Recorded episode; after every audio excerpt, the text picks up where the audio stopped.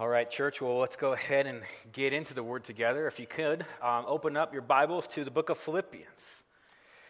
To the book of Philippians, or if you're using one of those scripture journals, um, and if you don't have one, please grab one of those on your way out. Uh, it's basically a scripture journal that just has the book of Philippians. And we want to just give that as a gift to you because as a church, we've, we've just started walking through this New Testament book. And we're going to be in it for some time because we're simply taking our time to march our way through of what does Paul have to say to this church in Philippi? And why does that matter for us today, right? Why does that matter for us in the year 2021? Well, it matters a whole lot, and I hope we do see that. And if you're new to Bible study, right, you're new to maybe maybe a church, um, or at least to a church that you you use the Bible not just as a prop to communicate uh, you know, some, some life principles, but rather the Bible being the, the core driving engine of what we do, uh, we simply love to walk through books of the Bible. And we love to tell the whole story of the Bible as we walk through that. Because the Bible, it's, it's a book of, of poetry, as we read in the Psalms, a book of history. Um, it has a couple of different genres, such as letters, which we're going to look at today, or even what is known as apocalyptic literature, which is like, like future literature of what's going to happen in the future. And even though it has all those different types of genres, the Bible actually tells one overarching story. One big story from Genesis to Revelation. And it's a story that begins in the garden, right? In Genesis 1. And it doesn't take long because by the time you get to chapter 3, you realize that the first humans that God has created, Adam and Eve, uh, they had this temptation to take what God had said. When God said that, hey, this is good for you to do, this is what I want you to do, this is what's going to bring the most flourishing to your life. Adam and Eve said, you know what? I think we might know better than you, God. I think we could actually decide what's best for us, and it's going to go pretty well. And so they ate of this tree in which God told them not to eat of. And by doing so, the result of that was sin was brought into the world. And even though eating of the fruit was bad, that, that was not the point. That was not the fall. The fall was humanity and Adam and Eve saying, God, I don't think I can trust you in this moment. I don't think I can trust you for what's best in my life. So I'm going to take charge and I'm actually going to serve the one or be obedient to the one that I actually have decided who has the most value and the most worth and the most power in my life, and that was themselves. And so they ate of the, of the tree that they were forbidden to eat of, and, and sin did enter the world. But God was not done, even though in that moment God could have said, This was a mistake. You did what I told you not to do. I told you if you did this, you would die. And that will happen. But God, in that moment, decided, despite their sin, and despite really all of our sin, right? Because we've all walked in the same pattern that Adam and Eve have walked in, right? We've all taken moments in our life we say, God, I don't think that you know what's best for me. I know you said this pretty clearly, but I'm going to say that I know better. So even though, despite Adam and Eve's sin and even our own sin and walking in the same rebellion, God gives them a promise in those early days. And it's the promise that He's going to make things right the promise that He is going to take the sin and its effects and reverse it. But by doing so, God tells us that it's going to cost someone greatly. It's going to cost someone greatly to be able to take on the effects of sin, the effects of Satan, who is our great enemy, who was in the garden influencing Adam and Eve at the time, and also death itself. And really, that promise, though, is that our rebellion or our sin is not going to have the last act, but somebody else will, the coming one. It's the beginning of the story of redemption, right? And I'm sure if you've been around Bible study for some time, you, you know what I'm talking about, right? That, that beginning there is starting that whole story of redemption. So, all those different genres in which I, I spoke of, they're all pointing to or looking back on what Jesus, who is that, that keeper of that promise in the garden, was going to do. So it's the beginning of a long affection that Christ is going to have for his people. And so, Paul, going back to Philippians, Paul is writing this letter to a church reminding them of what Jesus has done, right? Reminding them that they are a part of that story of redemption. that God has started something in their midst. And so, even looking concentratedly at verses 7 through 8 of chapter 1, that's where we're going to be at in Philippians this morning, we'll see that Paul is going to start to talk about once again that we, the church, are partakers of grace. That we are partakers in this redemption process. We are partakers in the redemption story, partners in grace. And so either we're looking back and saying, Yeah, I've been a part of that redeeming process. I'm part of what God has been doing in those early days. Or maybe for some of us, we're saying, Hey, I didn't realize that I was, I'm still on Team Adam, right? I'm still on Team Adam that's still walking away from God, thinking that I know better. And maybe today you will begin to be on this, this plan of redemption for your own soul and what you need. So, what God did all those years ago, we're still seeing the effects right now. But let's go ahead and stop there. I want to read for us our scripture. But as always, I like to take just another moment to pray. And I want to pray for you that you guys would be able to just uh, see the word clearly, see the Savior and who it points to clearly. Um, and as I'm praying for you, I would ask just that you pray for me. So let's do that. Father, once again, we simply want to come to you in prayer, knowing that every good thing, Every, every spiritual gift, including to be able to understand your word, comes from you and you alone. So, God, I pray for each, each person in this room this morning, even those that are, are away but are listening in online, that you would eh, just encourage them in your word this morning. That they'd be able to see who you are in a new and fresh way, maybe. Or simply be reminded of the God that you are. And also see how their story intersects with your grand story, Lord. God, I also pray for our kiddos. Um, as Kayla teaches them this morning and reminds them of the promises of God, that even their little minds would be able to start to understand of what it means to be a partaker of grace. So, God, we pray for all these things according to your wonderful and mighty name. Amen. Amen. All right, so Philippians chapter 1, verses 7 through 8 verses 7 through 8. Let me go ahead and just read them for us, and then we'll start walking through them. Paul says, It is right for me to feel this way about you all because I hold you in my heart. For you all are, all are partakers with me of grace, both in my imprisonment and in the defense and confirmation of the gospel. For God is my witness how I yearn for you all with the affection of Christ Jesus. Church, that is the word of the Lord. Thanks be to God. All right, since we are picking up Paul in mid thought here, let me just do a little bit of, of backstepping. Remember that Paul, as he's been saying, that he is incredibly thankful for this church. Right? He began in verse 3 talking about how every time he prays for the Philippians, right, every time he thinks about them, he's talking to God about them, he is overwhelmed with this joy. This joy that comes from knowing what God has been doing amidst them knowing what God had started all those days before and is still doing today. And now, last week, we looked at some of those early days, right? We looked at the book of Acts in Acts 16, where we actually saw how the Philippian church got started. And do you remember how it got started? Basically, Paul preaching in the city, starting to talk to different individuals. And we see a wealthy bu- businesswoman named Lydia come to faith. We see a, a demon impressed little girl be freed from her demonic oppression and start to follow Christ. We see, even amidst being jailed, Paul still sharing the gospel to where a Philippian jailer gets converted, gets saved, understands the gospel and what Jesus has done for him. And between the three of them and their families, all of a sudden, there's a church in Philippi wanting to understand who this God is, wanting to understand more and more what he has done for them through the person and work of Christ. As Paul is saying, looking back to you, or looking back to Acts 16 and remembering those first days, it is right for me to feel this way about you. It is so right for me to feel this way about you, to be thankful for you, to be joyful for you.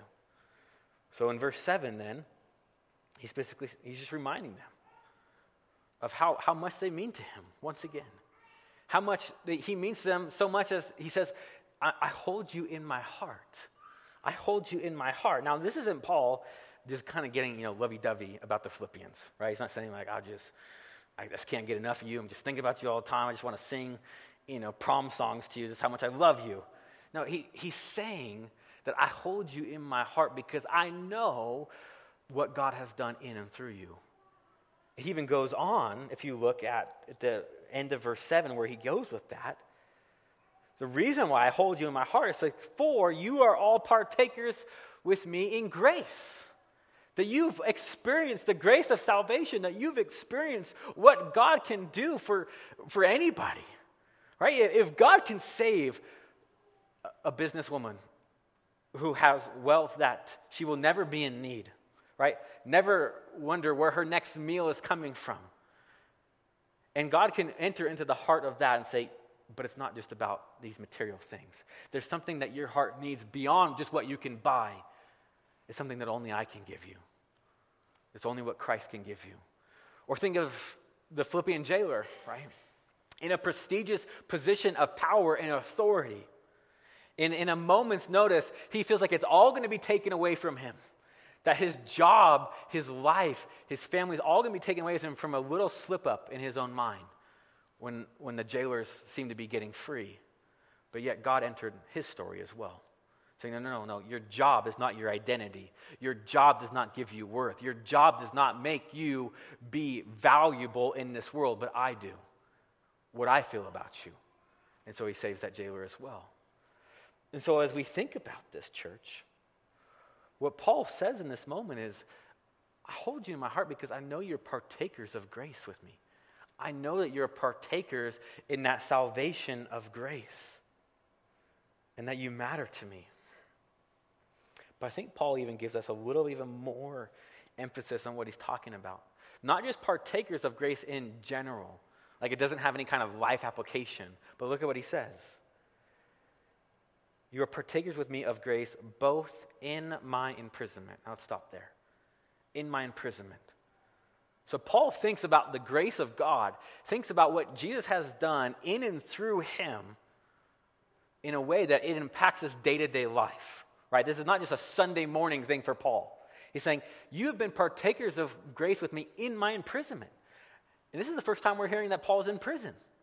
Paul hasn't been talking about that he's been in prison in the first few verses, right? And we talked about this at length a couple weeks ago. That the reason why Paul didn't talk about his imprisonment is because at the forefront of his mind and his heart was this church, was people.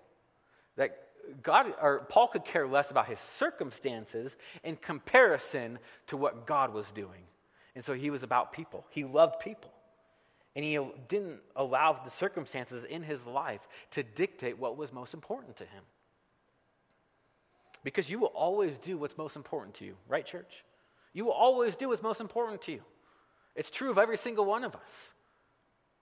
So, regardless of being in prison or walking the streets, right, as a free man in Philippi, Paul always had the same goal, right? He always had the same goal, the, the same chief end, if you will the same chief end to his life. And what is the chief end of man? Well, according to the, the Westminster Catechism, the Shorter Catechism, question number one, when it says, What is the chief end of man? the church has responded with that question by saying the chief end of man is to glorify God and enjoy Him forever. You see, Paul was understanding this reality.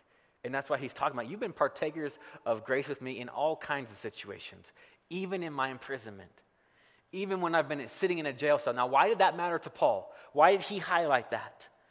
Well, if you think from the Philippian side, that, that church side, if somebody that you knew and cared for and was uh, a big deal in the movement in which you were a part of, which is Christianity, is this movement, right, to, to share the gospel of what Jesus has done for sinners like you and I if one of your main guys, right, is in prison for that, in this time, if you were to be in prison, it would have been a pretty shameful thing. And likely to be imprisonment, as what is ultimately true in Paul's case, it was a death sentence. It meant you were going to be killed and executed for this movement that you were a part of. But the Philippians were not abandoning Paul. We're not saying just because you're in prison or just because you've been arrested, now we're going to we're going to give up on this whole thing. We're going to give up on this whole Jesus thing, which was very common with other movements during this time. When one of your leaders was arrested and you knew that they were going to be killed, you know what happened to that movement? It died. It died. It died usually with that person who was leading the charge, but not so with Christianity, huh? Not so with what the gospel does. It actually moves beyond Paul's life. It moves beyond our life. The very thing that we talked about, right, in Psalm 49. That it's not just about us, but what we're doing now counts forever. And so Paul says, I thank you for being a partaker of grace with me in my imprisonment. In my imprisonment. When you could have easily abandoned me, you could have easily disregarded everything in which God has done because of the hardship or the circumstances of my life. He's like, I thank you for being a partaker of grace with me, even right now, even when things are not going well. Paul would allude later on in this book that the Philippian church uh, was actually giving Paul financial resources. They were they were supplying some of the ways that Paul could not only be fed and clothed, but also continue his work to preach the gospel even from a prison cell. We'll, we'll see this later on in the, in the book. And so Paul is, I think, talking about that. Like, you've been a partaker of grace with me in my imprisonment because you've been supplying and, and helping me in this time. But I think it's more than that. I think it's even more than that.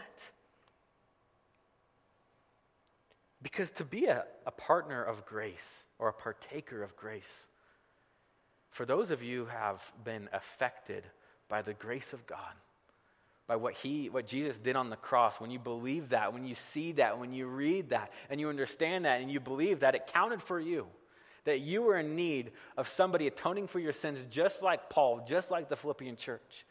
And you enter into not just being saved from wrath, but you are saved into the grace of God. It changes everything about you, doesn't it? It changes the way that you view this world. It changes the way that you understand even the word grace. That's not just something that you say before you eat a meal, right? But it's actually the pool in which your whole life swims around in. So, dear friends,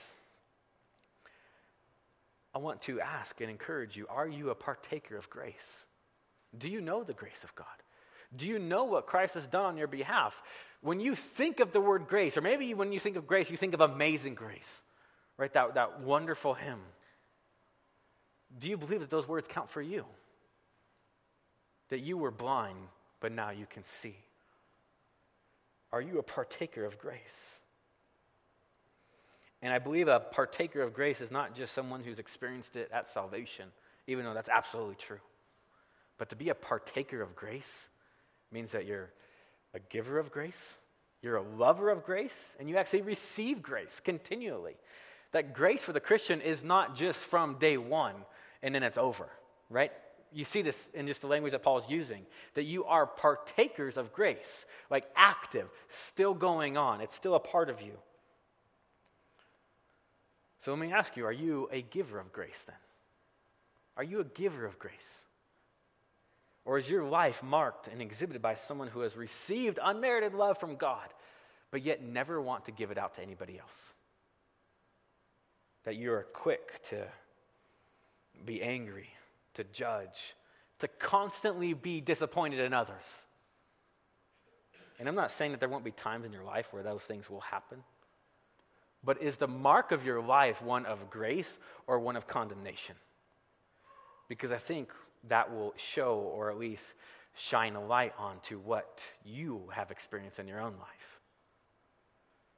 Are you quick to give grace in the way that you think, in the way that you speak, in the way that you interact with others? Right? Uh, here's, here's, I talk to my sister about this all the time, my, my sister Amanda, who's here. She owns DST Coffee here in town. And we have regular conversations, and, it, and, honestly, it breaks my heart because of this. She tells me that the worst customers that she has in the coffee shop are Christians. Are Christians. Outright vocal Christians who come in demanding things from the shop or her that are simply unreasonable and could never be attained, or they're just grumpy just grumpy, like just they could never be satisfied. Like they've never, it seems like they've never had someone say that, I love you. And they take it out on the barista, the, the poor guy or gal that's just trying to make your espresso so you stop yelling at them. Right? I get it. I get it. You know, if you if you're having some caffeine withdrawals, that can have some some some major, you know, psychological effects. But that's no excuse to treat people without grace. Or you think about the way that maybe you tip in a restaurant. Right? You tip your server who we all know right now is working incredibly hard, which almost every single place is down staff. And so they're the ones that are showing up to work. Do you tip well? Or do you justify say, well, you know what, they didn't do a really good job. Right? They don't, they don't deserve, you know, this tip. And maybe so. But that is why you give out of a grace filled heart. You give what they don't deserve. That's what it means to be a giver of grace. So, how does that look like in your own life? We must ask ourselves that regularly. To be a partaker of grace means that you are a giver of grace. Or do you love grace? When you think about it, as I mentioned before, do you love the word grace in all of what it represents in your own life and what it represents in your walk with Christ? Or have you gotten caught in the trap and it's, it's easy to do this, especially if you've been walking with Christ for uh, a number of years, maybe. That you can begin to think that all of what you have in this world, or all that you have in walking with Christ, is because of what you have done and how dedicated you have been, or how obedient you have been. It's all about you. And you begin to disregard grace entirely. And so you expect somebody else to be further along in their walk not because God has been gracious towards you and revealing to who He is and what He's done for you, but you think it's been all because of you, all of what you have done. So are you a lover of grace and love in which God, what God has done in your life? Or do you receive grace? Right? Are you partaking in grace by being a receiver of it currently? Not just the first day, but every single day. Because you know that Jesus is not done with you. And how do you know that Jesus is not done with you? Because you're actively trying to, to walk with Christ in a way and be obedient in a way that you're confessing sin. That you know that there's still patterns and thoughts and actions in your life that can be traced right back to what Adam and Eve did in the garden. That there are still times in your life where you go, I know, God, this is what you say is good and will lead to flourishing, but I'm going to do the exact opposite. We still do that, don't we? So, are you a receiver of grace? Are you realizing that in your own life and being, and being a confessor of that sin so that you can receive more grace and be a partaker of it? Paul, our author of Philippians, uh, who wrote a number of New Testament books, he, he writes a, a letter to a pastor named Timothy, who's mentioned in the beginning of Philippians. But Timothy is basically this young pastor protege who's learning from Paul. And in one of the last books that Paul, or letters that Paul writes, he writes to Timothy, basically instructing him on how he can love and shepherd his church well. And let me show you this from 1 Timothy 12, 112. This is Paul basically recalling grace in his own life, both past and present. He says this He says, I thank him who has given me strength, Christ Jesus our Lord because he judged me faithful, appointing to me his service. Though formerly I was a blasphemer, persecutor, an insolent opponent, but I received mercy because I had acted ignorantly in unbelief. And the grace of our Lord overflowed for me with the faith and love that are in Christ Jesus. The saying is trustworthy and deserving of full acceptance that Christ Jesus came into the world to save sinners of whom I am the foremost. So, what is Paul saying in this moment? He's saying, Timothy, remember where your strength comes from. Oh, and by the way, I'm still the chief of sinners.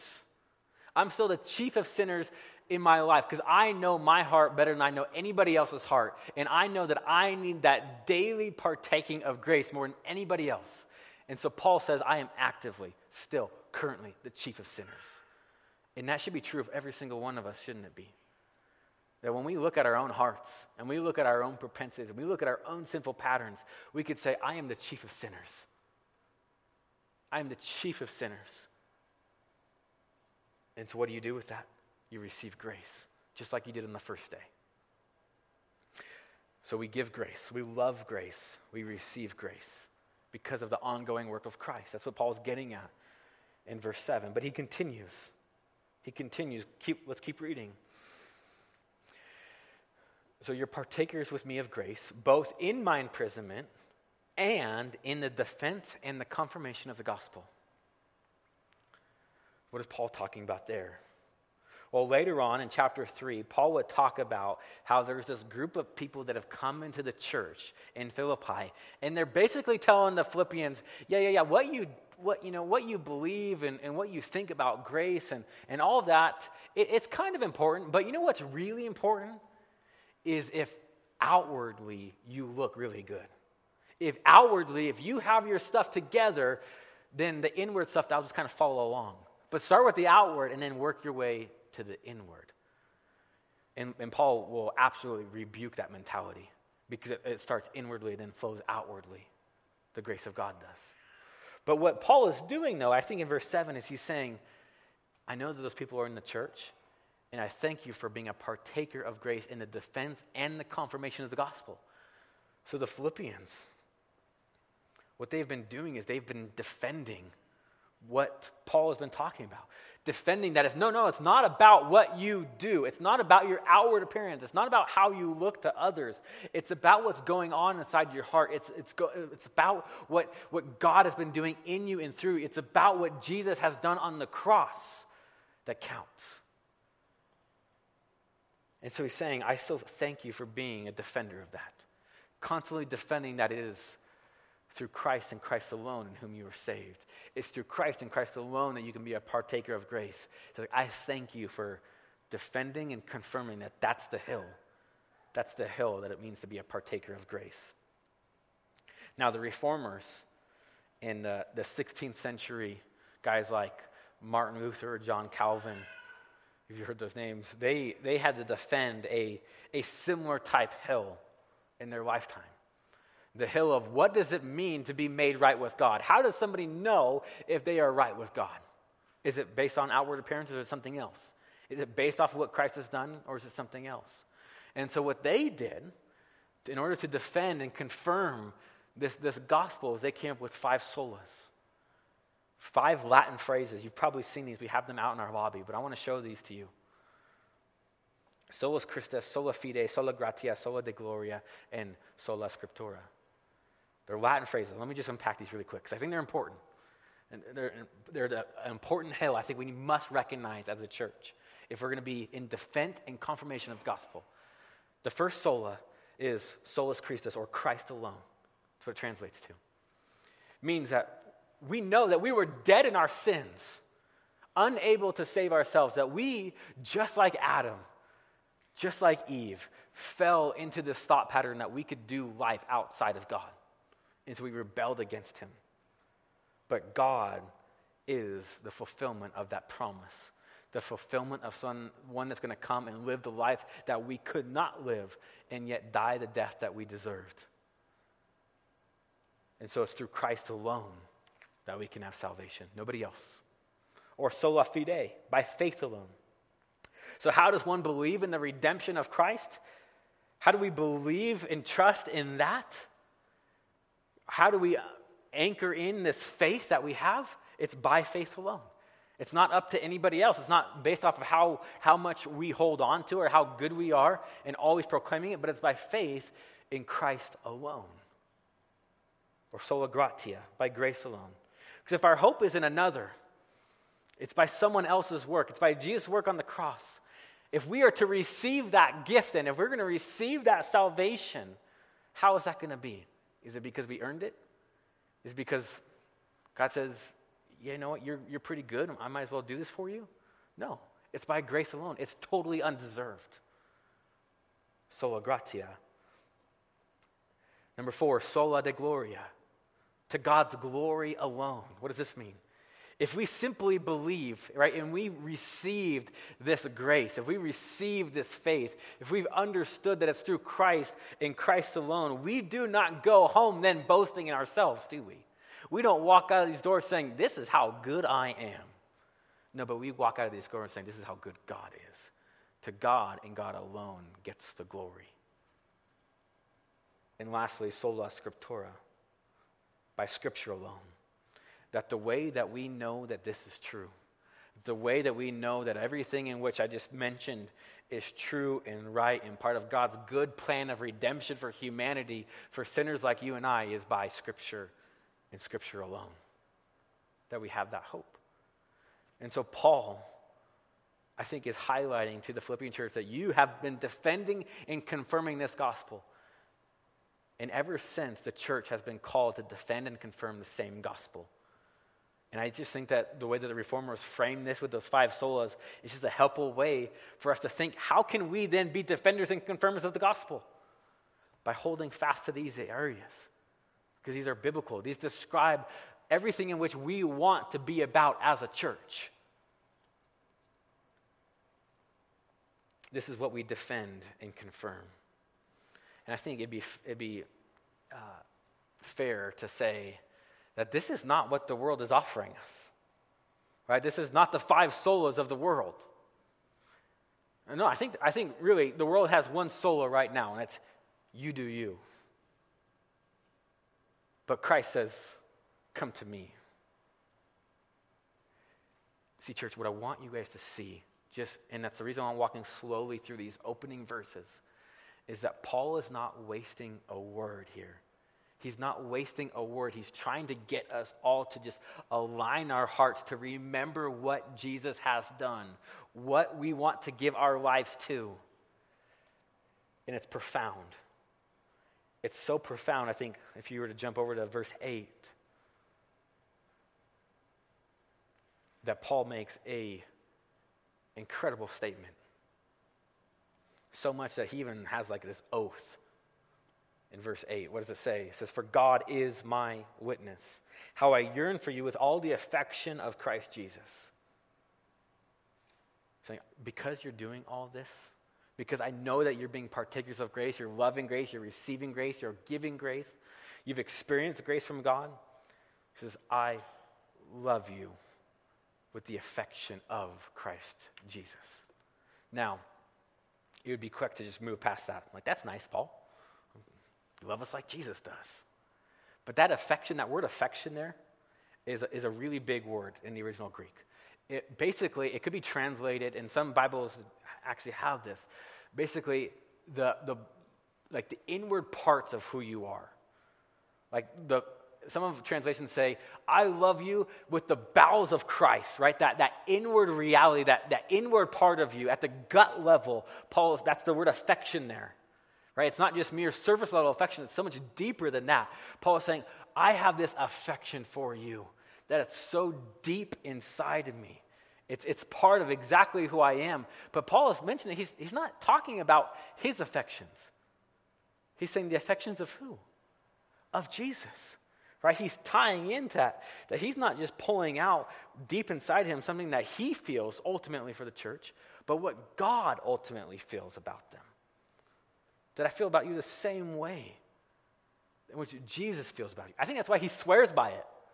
Right? He's saying, if, as God is my witness, right? As God is being in the witness stand, he knows this about my heart, that I have this affection for you like Christ does. Now, what's the obvious way that we can look at that then? Well, how did Christ love us? How did Christ then, how does he love sinners like you and I? Right? What are those affections of Christ then? What do those actually mean? Let's go back to the Gospels, right? Those accounts of Jesus' life. What do you remember about how Jesus interacted with people? How he displayed affection for them? Do you remember when Jesus when he was when he was walking and he was preaching and teaching that he went to the ones caught in sexual addiction or sexual promiscuity or those who were addicted to the bottle and considering drunkards. Do you remember that he's the one that hung out with them? Even so much that he was accused of doing the same? But he had this deep affection for the people that society had written off and saying, No, no, no, I'm going to come to you. I'm going to lead you. I'm going to show you what the heart of God looks like. See, the affection of Christ is the one that comes to one that thinks that they can never be approached by a holy and righteous God. Jesus says, No, that's not the case. Or you think of the affection of Christ that confronts sin as the ultimate problem, not just your circumstances, not just your behavior, but what's at the core level of that. Remember when Jesus was preaching in a house one time and there's this group of friends that had this, this one of their friends was paralytic and they, they needed basically this healing that, that take place and they couldn't get to jesus. So what did they do? They climbed up on the roof of the house in which jesus was preaching at and they began to tear the roof off so they could lower their friend in front of jesus. And what when they do that they get this guy right in front of jesus this handicapped paralyzed guy right in front of jesus saying jesus will you heal this man? And do you remember what jesus then says to him? He says sons or, son, your sins are forgiven. And they're like, that's not why we tore the roof off, Jesus. I don't know if you know this, there's, there's a physical problem here we want you to fix. See, but Jesus has the affection to go after the problem underneath the problem, to go after sin. And so he says, Your sins are forgiven. Or we think of the affection of Jesus to heal those that had leprosy heal those that had uncurable diseases. That Jesus is one that would go after and hang out and heal those that seemed like their life was over. Maybe because they were in the wrong place at the wrong time. We think of the affection of Jesus to take on the religious elites right? Those that were trying to say, this is how you get right with God. If you do these things, if you obey these laws, then and only then might God be happy with you. Maybe then could you be saved. And Jesus said, no, no, no. No, no, no. It's about me. It's about what I'm going to do for you. It's not about what you're going to do for me. That'll come later. But it starts with what I'm going to do for you.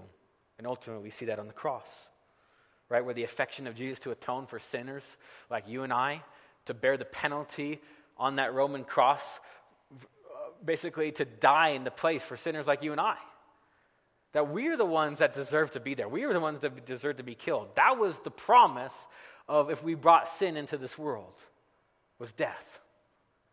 But the affection of Jesus said, I love you so much, I'm going to go to the cross for you and die in your place. So not only will I take your place on the cross, but then I will be able to give you my life as a substitute.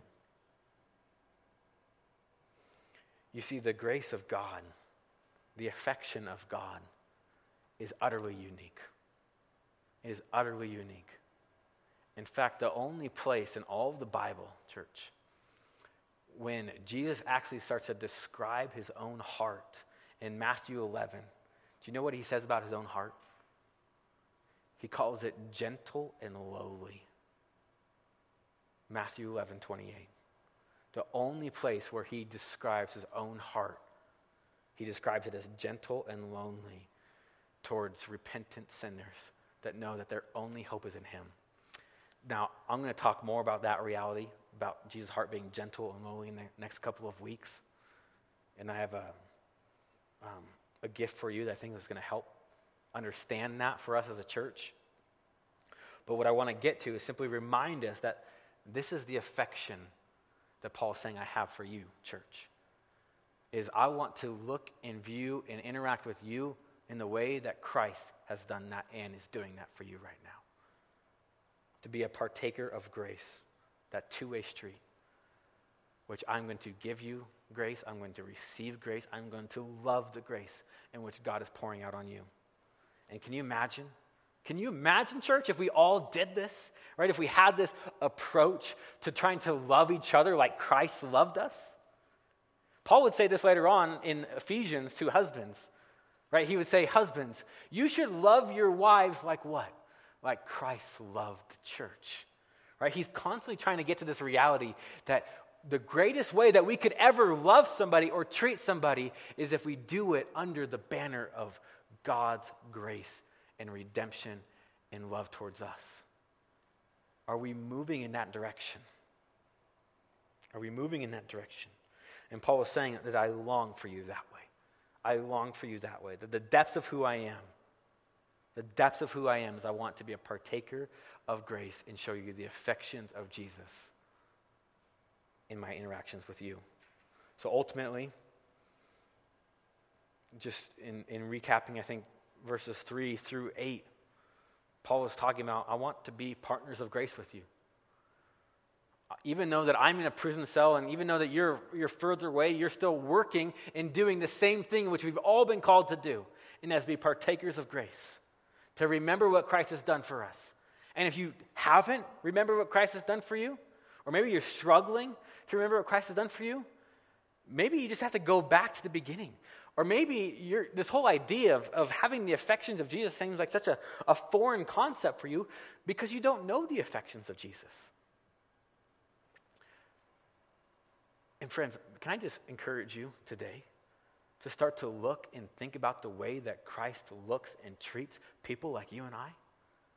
Is if he can love and if he can die for a person like you or a person like me, if that's the God in whom we're, we're worshiping this morning, man, I'll get behind that every single day of the week because I'm the chief of sinners.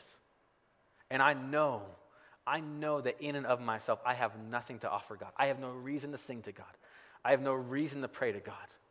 But because of what Christ has done, because he has allowed me to enter into that story of redemption that started in Genesis, right, and is still going on today, I can be a partaker of grace but it's of grace, not because of me, not because I got my life together. I don't. But grace is continually working in my life because Christ is continually working in my life. Remember verse 6? That he who began a good work in you will bring it to completion. See, Paul knows that we're works in progress. He knows that we're not done. But he says, hold on. God is still moving. He's still moving in you. And I thank you that he's still moving in you.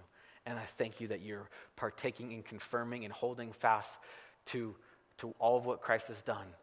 Knowing that there's people in your life, there's things going on in your world, there's things going on in your community that are always going to be trying to drive you away from that reality. And he's saying, hold on, stand firm, confirm, defend. It's worth it. It's absolutely worth it. That's the gift. That's the gift that we have, church. So, just before I pray, partakers of grace. It's a small phrase. It's a small phrase, right? We quickly just read over that usually, right, when we begin Bible study. But how much more then are we going to think through, am I a partaker of grace today? And by God's grace, no pun intended, we all can be. So let's pray.